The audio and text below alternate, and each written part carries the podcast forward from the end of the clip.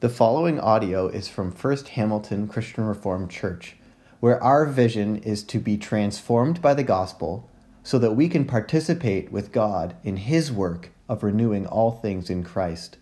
For more information about First Hamilton, visit www.firsthamilton.ca. Advent is a season of waiting. We wait for Christmas Day, the historic birth of Jesus, and as Christians, living after the resurrection, we wait for Christ to come again. But instead of waiting, often people associate the Advent and Christmas season with busyness. Right? We have family events. We have semesters that are wrapping up. We have work that piles up because we're going on vacation and so many other things that, that let the busyness override what we gather to do. We gather as God's people to worship a God who moves among us. We gather to rest in His grace, to sing in His love. And we can lose the sight so easily of the big picture of what God is up to in our world. How can we remember and participate with God in what He's doing in our world? Well, one way is by looking at the different ways we see God at work in ourselves and in others. And so through Advent, we are going to look at six different streams, six different dimensions of the Christian life. We've been talking about these over the past few weeks. And this sermon comes because we had a cancellation in our service. snowstorm got in the way of gathering as God's people. And so this sermon comes a little bit later on, but still a part of this series. As we're looking at the Advent story through the eyes of each character, we see this sermon focus on Mary Mary is a picture of the prayer filled contemplative life. My least favorite movie uh, to watch is romantic comedies. I grew up in a household of boys, having two brothers, and we didn't own a single romantic movie ever. Even Disney classics, you know, Beauty and the Beast, were considered outlawed. When I started dating my wife, she tried to get me on board. But that didn't work too well either. But it, it is amazing what someone will do if they actually really like someone.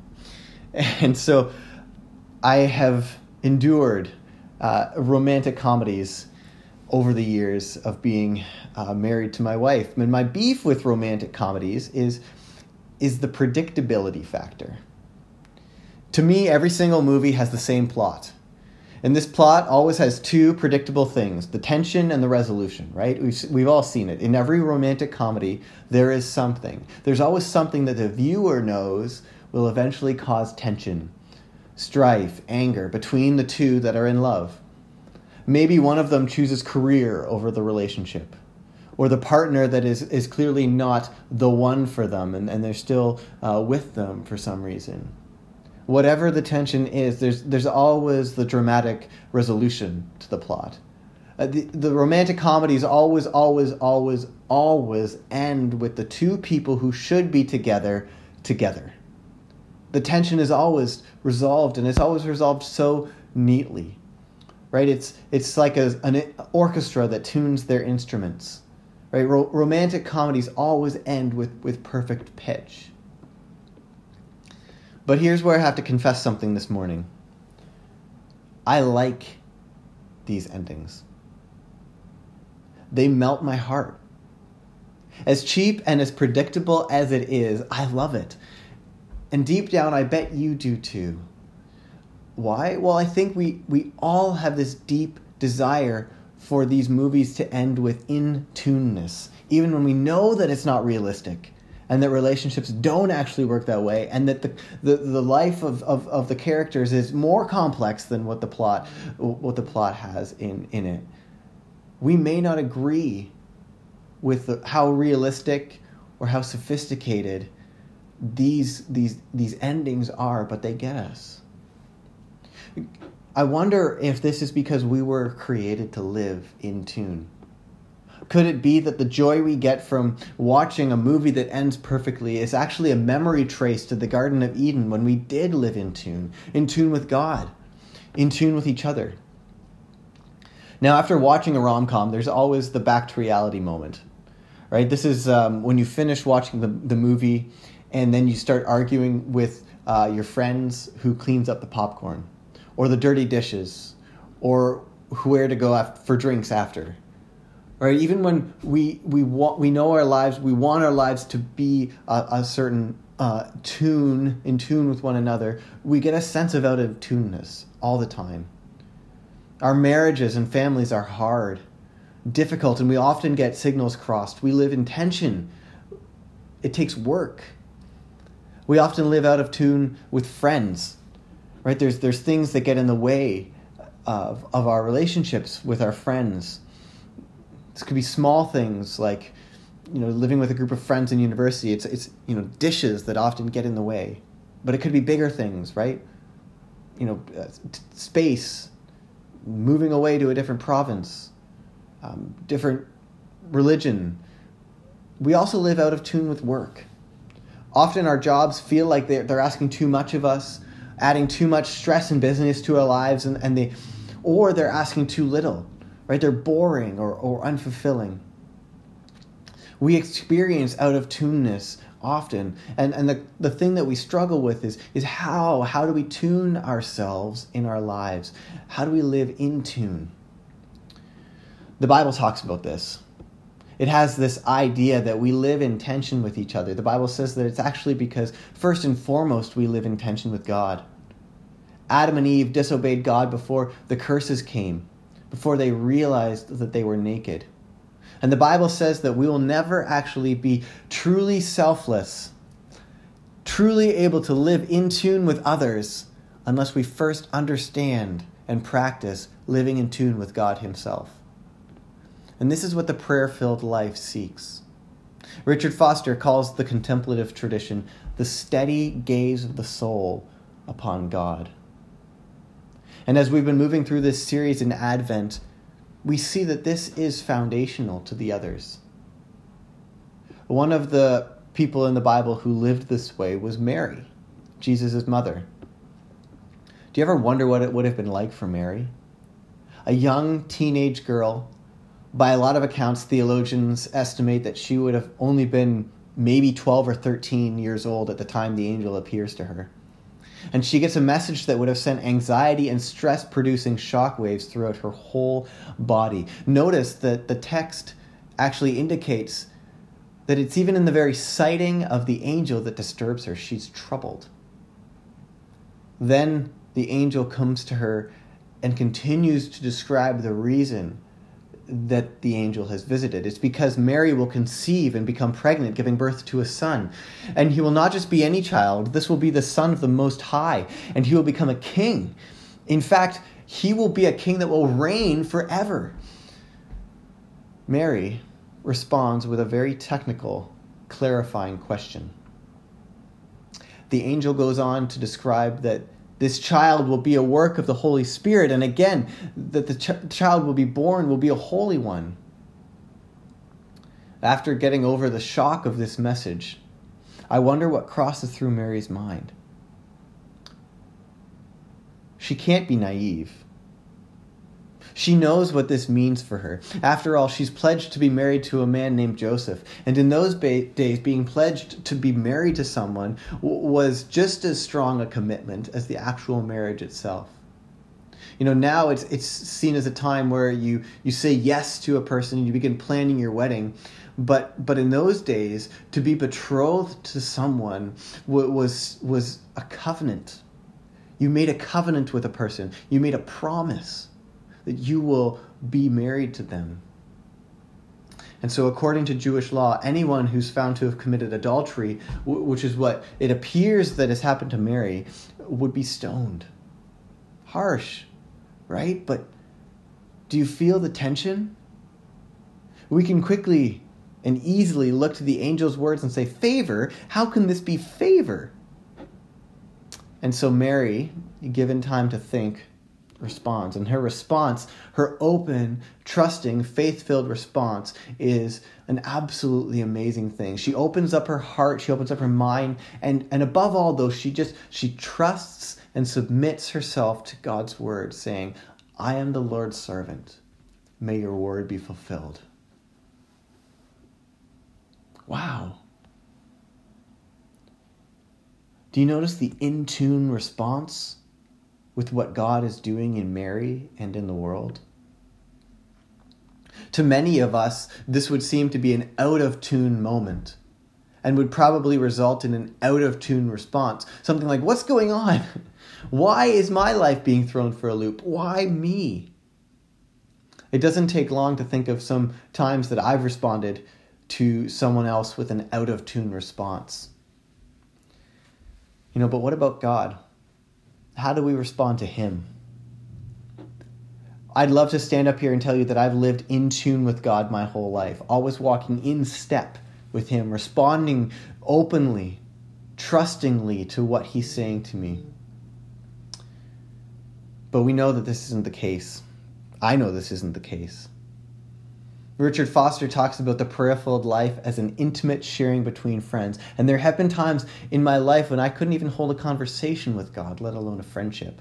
I wonder if the same is for you, too.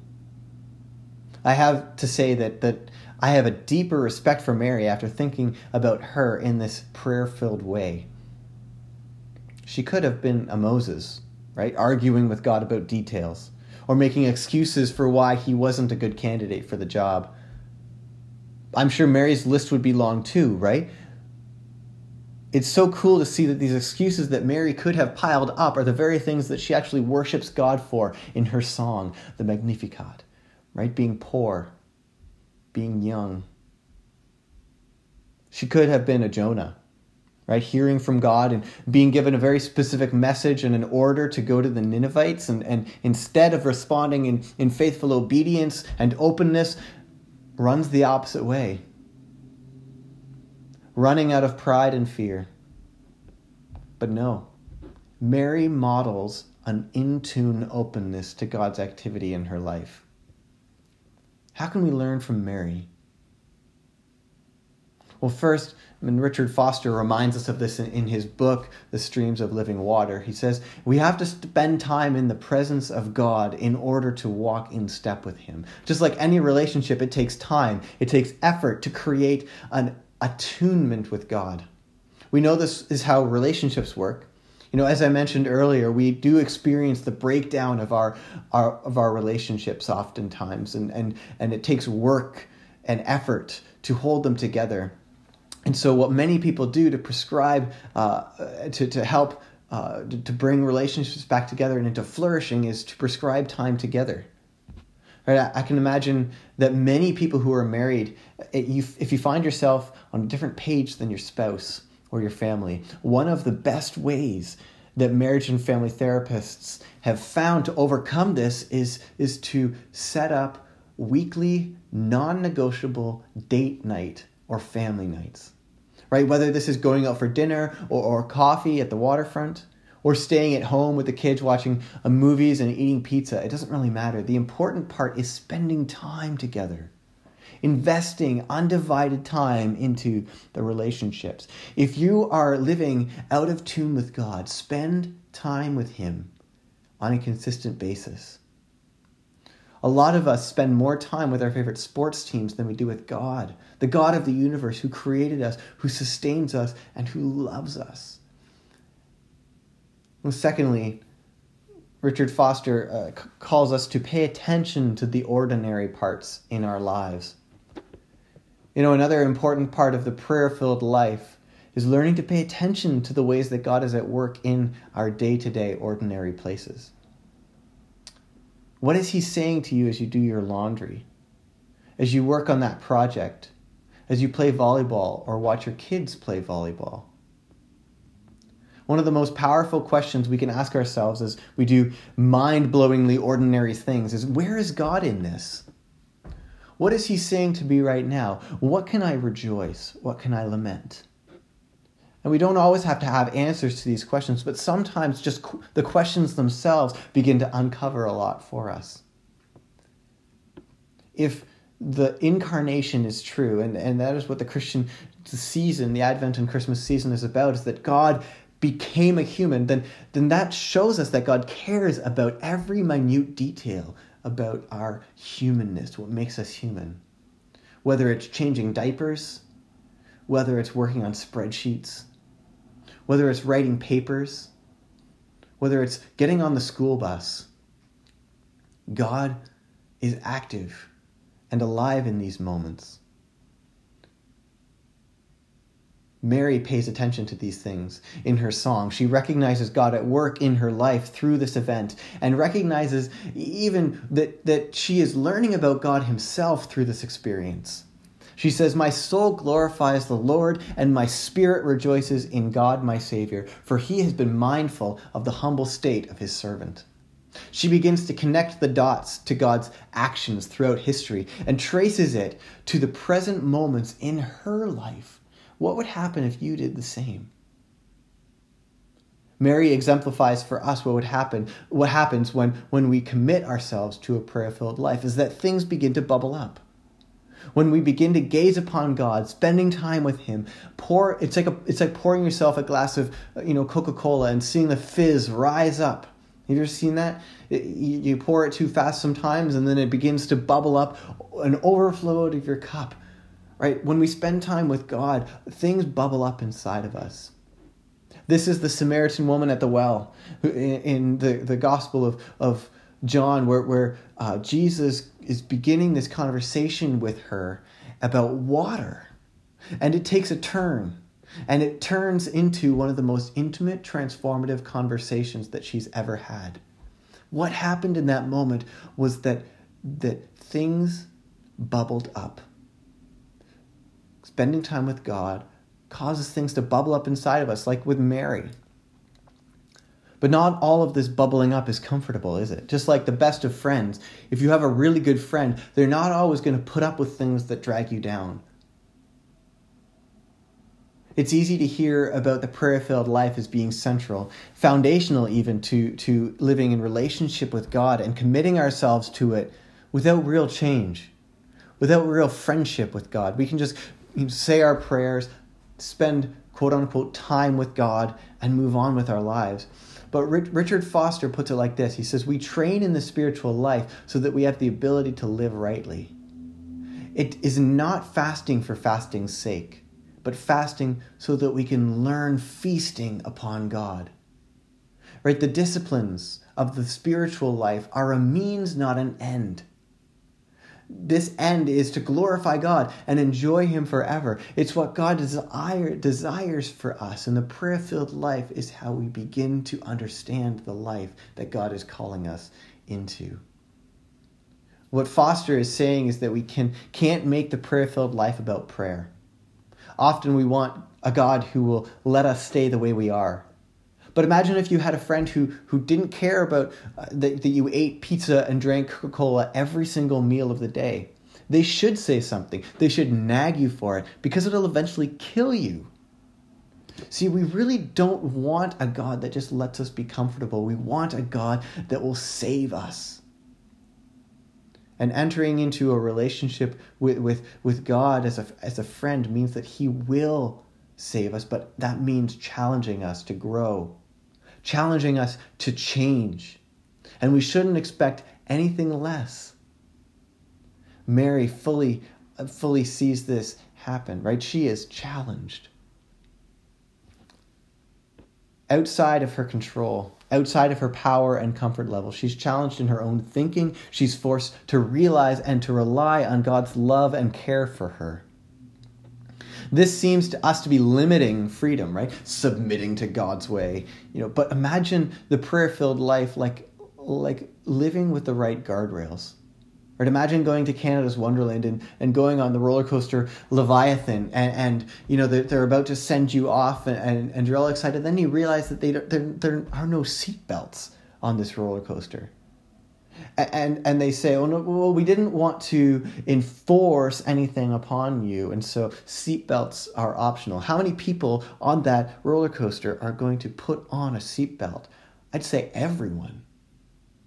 Nobody says to the attendants, "How dare you make me wear this? You're taking away my freedom." No, they're saving your life. Living with the right restraints is where true freedom is found.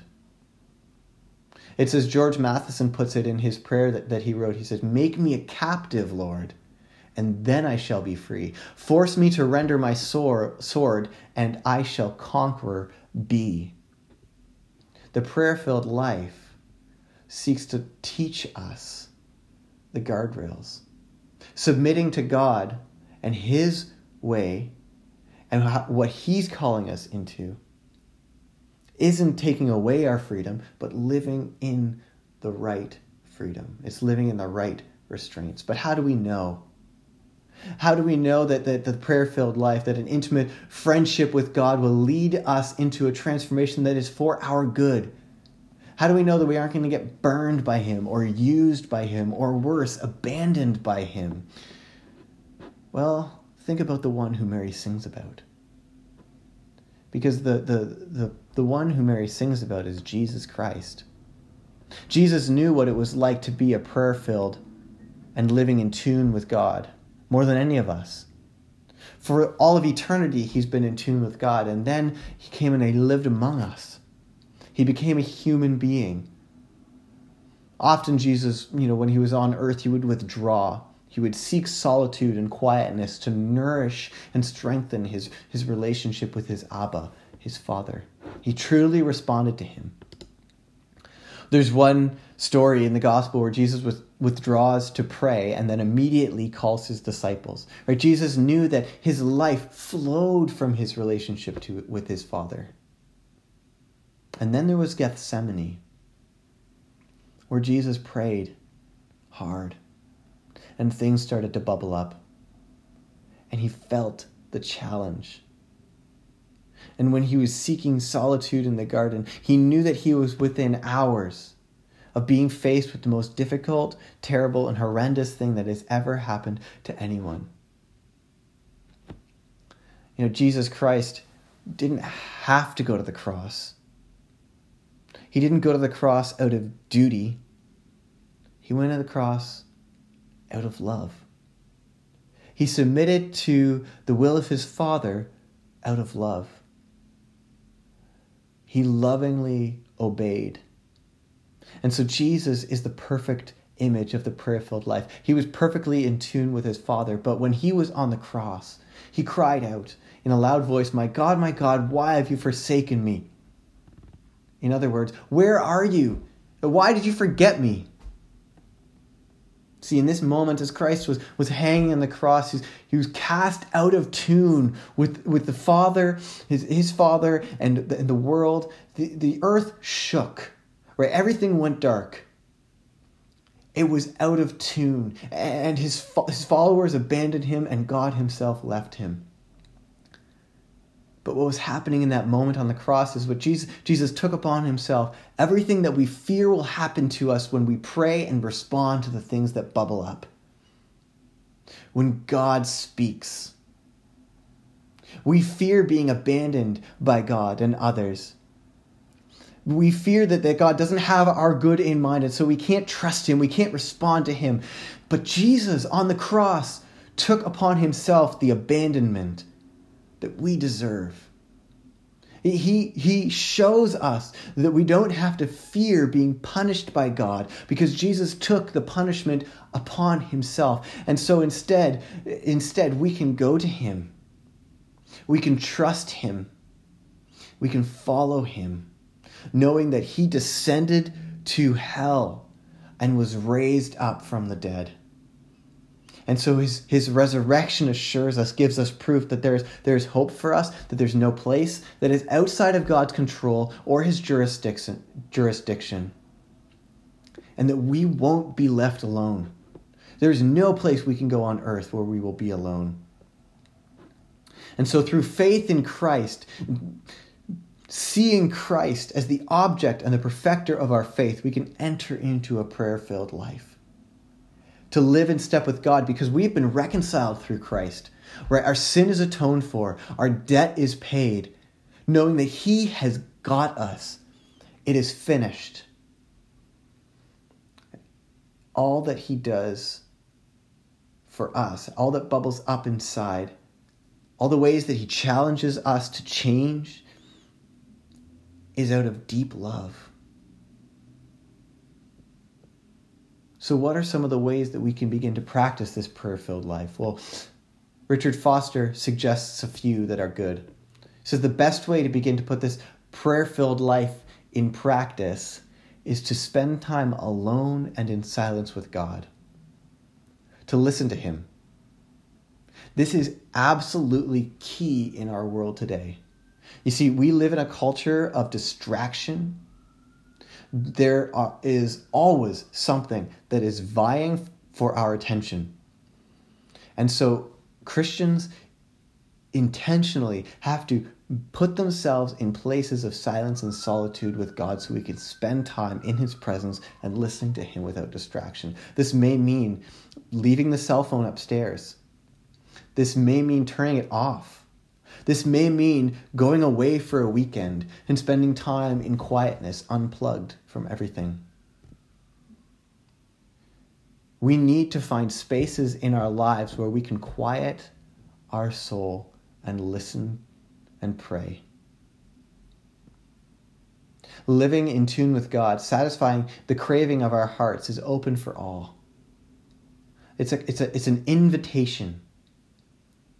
And as we look to Mary, as we anticipate the second coming of Christ, we can practice our eternity and the hope of this world as we freely enter into a loving friendship with God, our Creator. Amen. Lord Jesus, we thank you for uh, this message this, today. Lord, we thank you that you are uh, a God who, who loves us, who cares for us, and who, who dwelt among us, who became human so that you could give us life and hope, so that we could be in a relationship with you. Lord, we pray that you would send us your Holy Spirit that would open up our eyes to see the beauty of what this is and what the prayer filled life invites us into. The intimate relationship that you desire for us. Lord, as we live in a, a culture of distraction, a world that is that doesn't value quietness, that sees it as unproductive unhelpful. Lord, would you give us the strength to commit ourselves to this, to spend time listening and praying and listening to those things that bubble up inside of us. Lord, as we uh, know that responding to you often takes courage, we also pray for courage and boldness to respond to the things that you're saying to us. Lord, surround us also with people who love and care for us, who can bounce things off of. Uh, is this what God is saying to me? Lord, give us good Christian friends, good Christian community, that we may seek your will together. In all of this we pray in Jesus' name. Amen.